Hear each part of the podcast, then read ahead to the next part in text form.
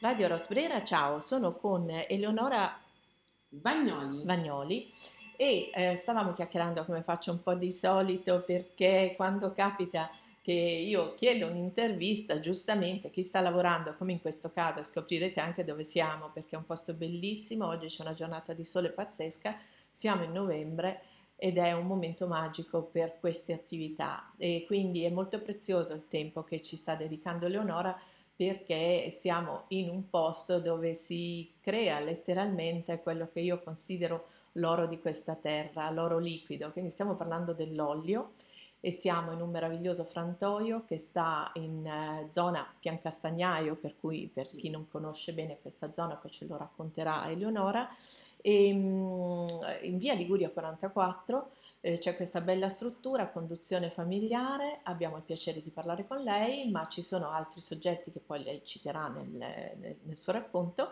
e ci racconterà un po' cosa è successo in questi anni mh, ultimi a questo meraviglioso prodotto e anche un po' ci introdurrà a quello che è questo tipo di attività che eh, noi vediamo nella fase finale, no? quando gustiamo, però c'è proprio tutta una preparazione, un'accuratezza e anche un processo che oggi si è trasformato, perché se pensiamo forse alle macchine come si faceva una volta, eccetera, ci sono state delle modifiche significative, che comunque hanno reso questo prodotto italiano sempre più prezioso. E l'onore a lei. Benissimo, salve.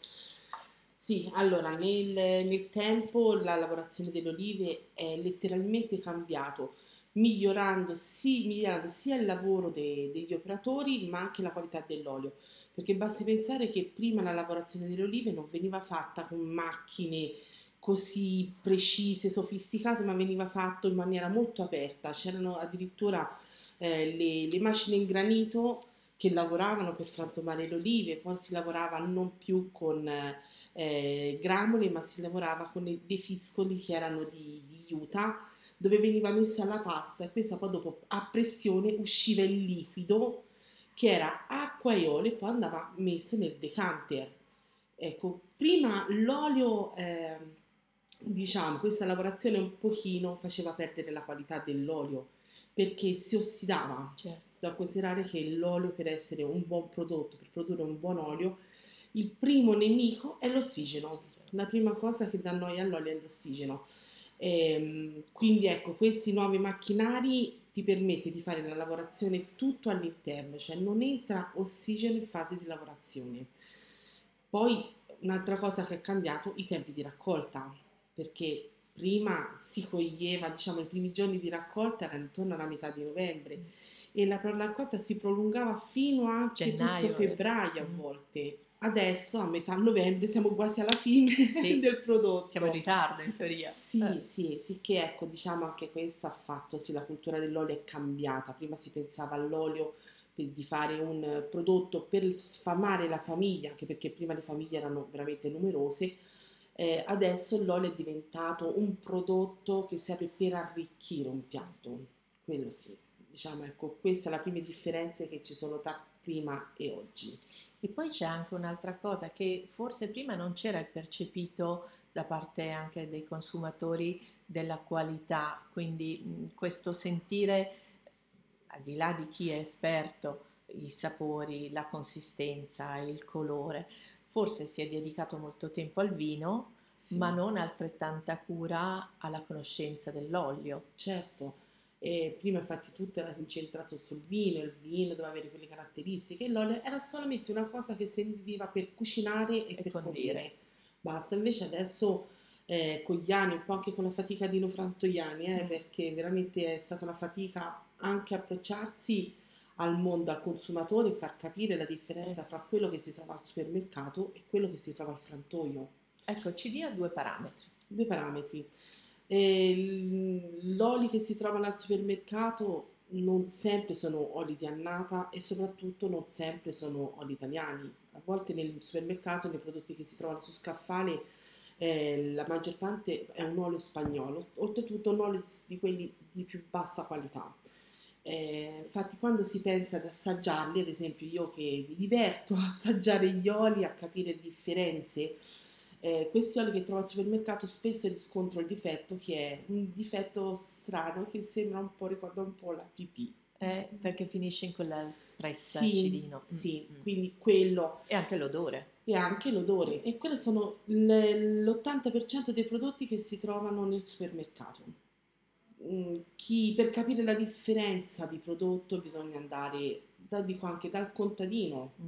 non dico per forza al frantoio, perché comunque chi ha gli ulivi e lavora eh, l'oliveto, fa l'olio, le differenze sono nette, si sentono. Ecco, bisognerebbe spendere un pochino più di tempo per assaggiare, anche perché l'olio è tutto salute. Ah, Questa sì, è la prima sì. cosa che bisogna dire, perché ehm, nell'olio sono contenuti polifenoli e quelli sono, è un elisir di giovinezza, è quello che fa bene all'organismo, è contro radicali liberi, quindi è quello che fa bene. E nell'olio si percepisce quell'olio amaro. Certo. Quell'amaro non sono altro che i polifenoli che fanno bene all'organismo. Ecco, e un'altra cosa, ehm, si dice, insomma, si dice, si sa anche che ehm, c'è un discorso di prezzo, di, di costo, no? Che non viene sempre accettato eh, come, eh, come giustificato. In realtà il processo che riguarda eh, l'olio ha davvero dei costi fissi importanti Sì. che vanno dalla raccolta, anche se lo si fa in modo diciamo Sì. non, non impegnativo, al costo della manutenzione dei vostri Mm. macchinari, Certo. immagino. E qualcuno mi ha anche detto, guarda che c'è davvero una differenza sostanziale eh, proprio legata alla qualità della manutenzione Sì. dei, dei macchinari. Sì. E quindi voi dovete fare anche formazione, immagino. Sì, noi sì, cioè facciamo formazione. eh, gli tradizione addetti- va bene, però Tradizione va bene, ma ci deve essere anche conoscenza, formazione, cioè comunque una formazione continua. Eh, durante tutto l'anno facciamo formazione e soprattutto cerchiamo sempre di seguire quello che è l'innovazione, perché ogni macchinario che fa qualcosa in più e lo fa meglio è sempre bene investirci, anche perché Certo. investendo su macchinari investo sul mio futuro. certo. Eh, quindi quello sì. C'è La- interesse, interesse da parte dei giovani a inserirsi in queste strutture ancora non si capisce bene Ehm, che è in realtà un gran privilegio lavorare in questi contesti? Diciamo che qui nella nostra zona sì, perché comunque ci sono sempre più giovani che si affacciano sia all'agricoltura e sì, di conseguenza anche a questo mondo. Eh, magari ecco, io ho parametro, ripeto, il parametro della zona, non Certo. posso avere il Sì, sì. parametro per quello che è città. Certo. Diciamo qui da noi sì, Mm. ci sono sempre più giovani che si affacciano a questo mondo. Anche perché i, i tempi sono dei tempi eh, che consentono probabilmente appunto di eh, dividersi anche tra il percepito del contesto, quindi diciamolo qui è bellissimo, ci sono delle colline, ci sono dei, degli- dei profumi, c'è proprio uno status di benessere che non è ricercato, è, è indotto dall'ambiente. Quindi se uno percepisce questo e poi trasferisce in un prodotto questa bellezza e questa intensità, già si crea quell'alchimia, quella magia che è rarissima da trovare in altri contesti. Sì. Quindi eh, questo già di suo, senza retorica e senza insomma fare un po' di chiacchiere inutile, dovrebbe attrarre non solamente i consumatori, ma anche quelli che decidono di fare professioni. Io ogni tanto penso a quelli che stanno una vita sulle tastiere oppure con Sì. il computer, eccetera. Qui è una buona mediazione. Certo, io nel tempo ho conosciuto eh, persone che lavoravano anche in società molto importanti e molto conosciute che hanno abbandonato tutto per dedicarsi al mondo dell'agricoltura, che non è solamente olio, io seguo. Certo. Ehm, giocando un po' su questa cosa e poi con l'aiuto nostro sono riusciti ad arrivare a, a un livello di prodotto Alto. molto. eccezionale, veramente. Quindi per noi è stato un grandissimo orgoglio, insomma, accompagnarli Verso eh, questo processo di sì, crescita, anche sì, di sì, trasformazione della propria vita. Sì, Senta, per i nostri ascoltatori, diciamo, internazionali che hanno comunque magari memorie di quando l'olio era appunto molto per pochi, molto... C'è la possibilità di accedere e ad acquistare anche questi prodotti senza incorrere in problematiche per la spedizione? Cioè si può fare in modo tranquillo? certo. Sì, ad esempio, noi, Se devo eh, spedire in Giappone.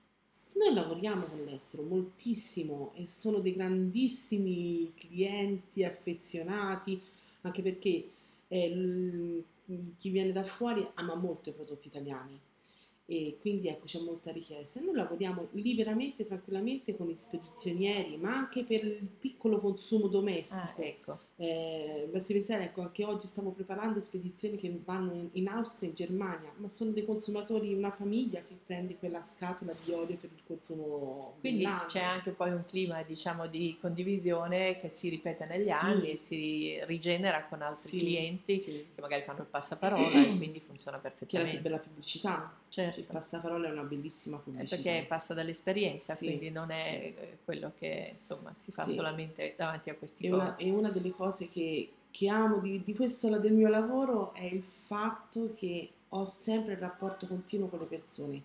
È vero che magari ci sentiamo tramite mail, eh, ci scriviamo per email, ma però adoro anche dire, alzo il telefono e dico guarda, l'olio è partito. Eh, sì, sì, sì, sì. Eh, c'è anche, Ma anche poi lo questo. confermo anch'io perché ci siamo sentite per telefono, due minuti dopo ci siamo decise a incontrarci e quindi eh, non è appunto chiacchiera, è proprio così, funziona così e con Eleonora è funzionato perfettamente.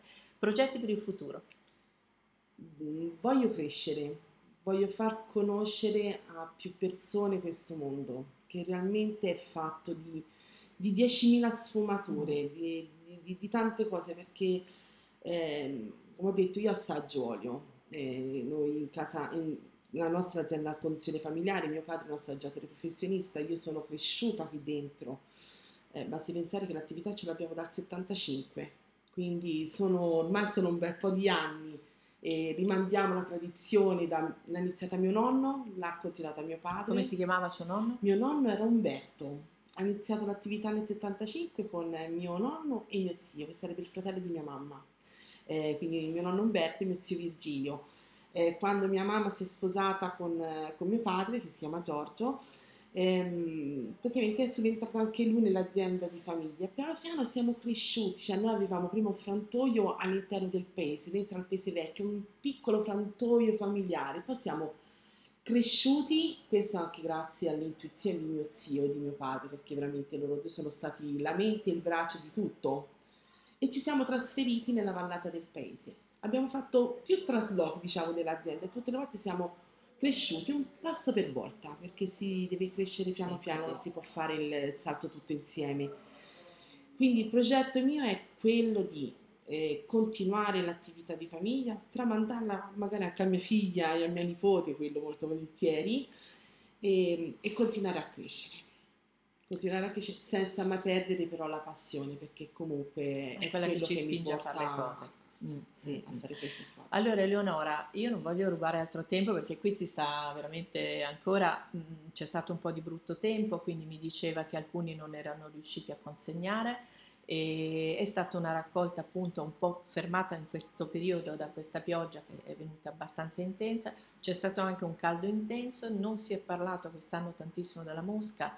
Credo che non ci sia stata, io non ce l'ho mai avuta ma non c'è No, neanche diciamo, quest'anno. stiamo vedendo in alcune Meno, zone vero. che inizia a fare qualche Mm. piccola puntura nell'oliva, Eh, però, però- stiamo vedendo che non c'è il- la larva dentro. Ecco, quindi, già Quindi buon questo è già una un cosa buon buona perché vuol dire che il prodotto non, non- non- va male. Comunque ci facciamo una reciproca promessa che un po' di queste cose vi riparleremo, e magari entrando anche un po' nel dettaglio, perché queste sono premesse, però appunto è importante anche raccontare un po' nel dettaglio, per esempio, che ne so, che se uno raccoglie quando piove, mi hanno detto, bisogna stare un po' attenti perché ci sarebbe anche la rogna dell'ulivo, Sì. è una cosa un pochino mm, non gradivo- Sì, gradevole. anche perché porta a far perdere tutte le foglie, dove non c'è più foglia non fa il più frutto. fiore e frutto, esatto. sì. Poi parleremo del- degli effetti e degli impatti del cambiamento climatico, comunque che ha generato tanti aspetti di cui tener conto e anche, mi permetto di dire, quelli che sono i trattamenti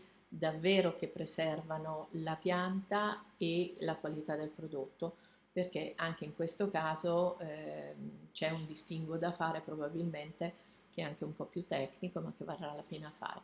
Allora ricordiamo un attimo il link e dove trovarvi. Www.frantoiovavro.it e quindi che dire, faccio la parte di Eleonora, vi aspettiamo qui se avete degli olivi a usare questo bellissimo frantoio, questa struttura e altrimenti ad assaggiare l'olio che continua, continua a, a scorrere dorato in queste terre. Radio Rosprera con Eleonora, grazie. Grazie.